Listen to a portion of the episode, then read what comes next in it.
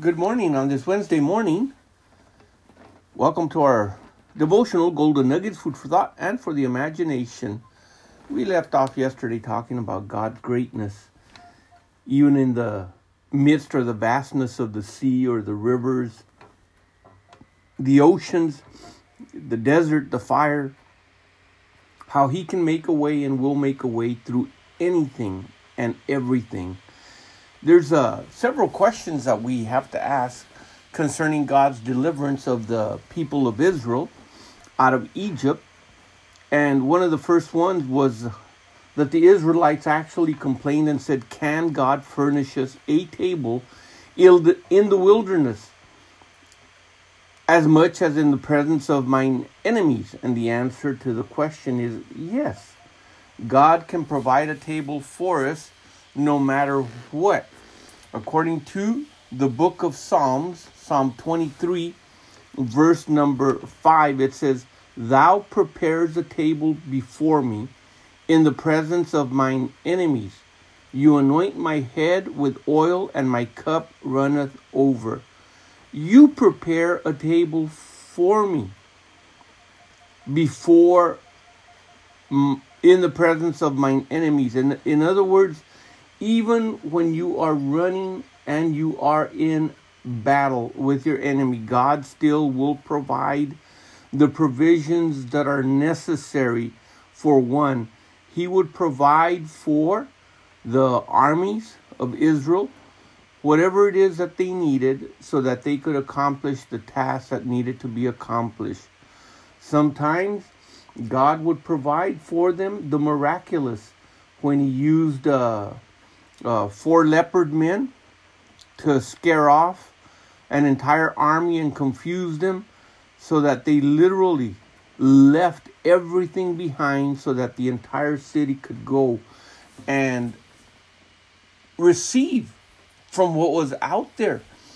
They were already eating their children, they were uh, uh, boiling and eating uh, the heads of animals and but God provided for them in a very supernatural, miraculous way, uh, according to the book of Second Kings. So, yes, God can provide a table for me in the midst of mine enemies. And God also provided for the nation of Israel when they had come out of the captivity that they had been in Egypt. Now, we have to consider this. You, you say, well, that, that, yeah, that's Israel, well, that's a nation. You have to remember that the nation was comprised of families, and all those families were comprised of single individuals. So God was providing not only for the individual and for the family, but also for the entire nation as a whole. And of course, you know, in in Israel, they had uh, you either belong to one of the the, the 12 tribes, and you were part of those families. In Psalm 78, verse 18, it says, They tempted God in their heart by asking meat for their lust. Yes, they spoke against God and they said, Can God furnish a table in the wilderness? And behold, he smote the rock that the water gushed out and streams overflowed, can he give bread also? Can he provide flesh for his people? And the answer to the question is going to be yes. God can, does, and will provide for his people.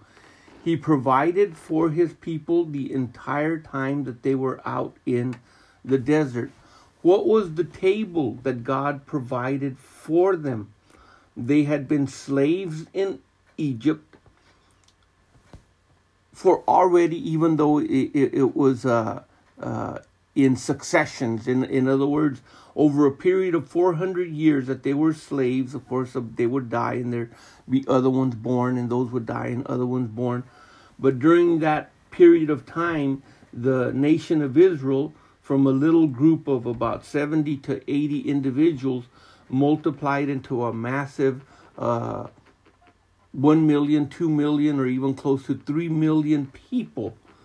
and to feed that quantity of people at that time and God to provide for them what they needed meant that he had to provide not for them only as a whole but for them individually when God brought them out of Egypt according to Psalm 105 he brought them forth so that not only was not there a sick one amongst them but he brought them forth with silver and gold he put it in the hearts of the people to give the women, give the people of Israel uh, what they had, and they came out rich. They came out in abundance. Of course, later God was going to ask. He'd had a freely, uh, free, free will and a willing mind to give for the work of the tabernacle, and of course they did. Now, if we were to look at the massive amount of people that came out of Egypt and consider today's market something simple, let's just say uh, a loaf of regular bread, it would require them on a daily basis, calculated on how much a person could eat, how many persons there was, and of course, the just the simpleness of that bread being able to provide nourishment all that was needed for them to have out there those 40 years. It would take approximately uh, 4,000 tons of food a day for them to eat. Or uh, think of it this way uh, 8 million pounds of food daily. Now, who is going to buy that? Who is going to who who who is gonna uh, pick up the tab on that cost to feed these people every single day for 40 years out there in the wilderness god did he made a way where it was possible to rain down manna from heaven and they were to eat that food and it was to have the proper nutrition and nourishment to sustain them physically healthy and well with what they needed. The manna itself was miraculous in that it came down from heaven. But of course, Jesus himself said that that was not the true bread. They ate that bread and then they died. Jesus is the true bread. When we partake of him, and his life while we're alive here still on this earth, then we get the nourishment that is necessary for our spirit, for our soul. And of course, eventually, this body can and will pass away, but the true bread has already been broken, and we have already partaken of it. And just like the Israelites, they may have died out there in the wilderness People may die and then they are buried. But there is coming a rapture. There is coming a, a reunion in the midst of the heavens where his people will once again all be all together. Those that have been separated by physical death, there will be that great reunion. So stop and think about that the amount of food that it would take. Now, let's say what are called the logistics of how to how do you get this food to these people? Uh, would you have enough trains, semi trailers, uh, uh, truck drivers? Just the immense cost of having something like that to be done every single day to go out there and and feed the people would take a tremendous amount of planning and figuring out. It is calculated that if you were to just loaves of bread and you were to transport them into the desert, it would take two trains a mile long each daily to be able to feed these people two train loads a mile long carrying 4,000 tons of bread, food, for the Israelites to eat. The cost of that bread was going to be roughly about 12 million dollars every single day. In a year's period, that was going to be roughly about 22 billion 464 million uh, uh, for them to have. It, it, it is an astronomical amount. You do that over 40 years, and the number that I came up with was 888 billion 560 million to feed these people with two trains each a mile long on a daily basis and of course their animals also also had to eat. And they had to survive. So you know the bible doesn't say that they were getting straw or how they were getting straw or how they were getting grass or whatever it is that they were getting. But even their animals whether they were goats or sheep or cattle whatever they had had to survive. They had to have this. They also had to have water so the question was asked Can God furnish a table in the wilderness?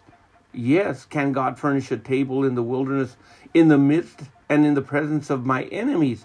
And the answer was yes.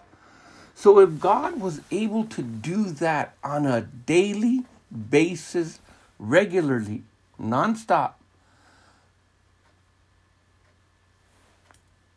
then we can assume that Jesus said, Don't worry about what you're going to eat, what you're going to drink, what you're going to have as clothing on. The birds of the air, they don't worry about these things. They just live from one day to the next, being grateful and thankful for what provisions they have gotten. And, you know, unless like the squirrel or some other animals that store up, or like the ant, to survive throughout the winter. But God didn't use those as an example for us to survive. He used the birds of the air, the fowls of the air.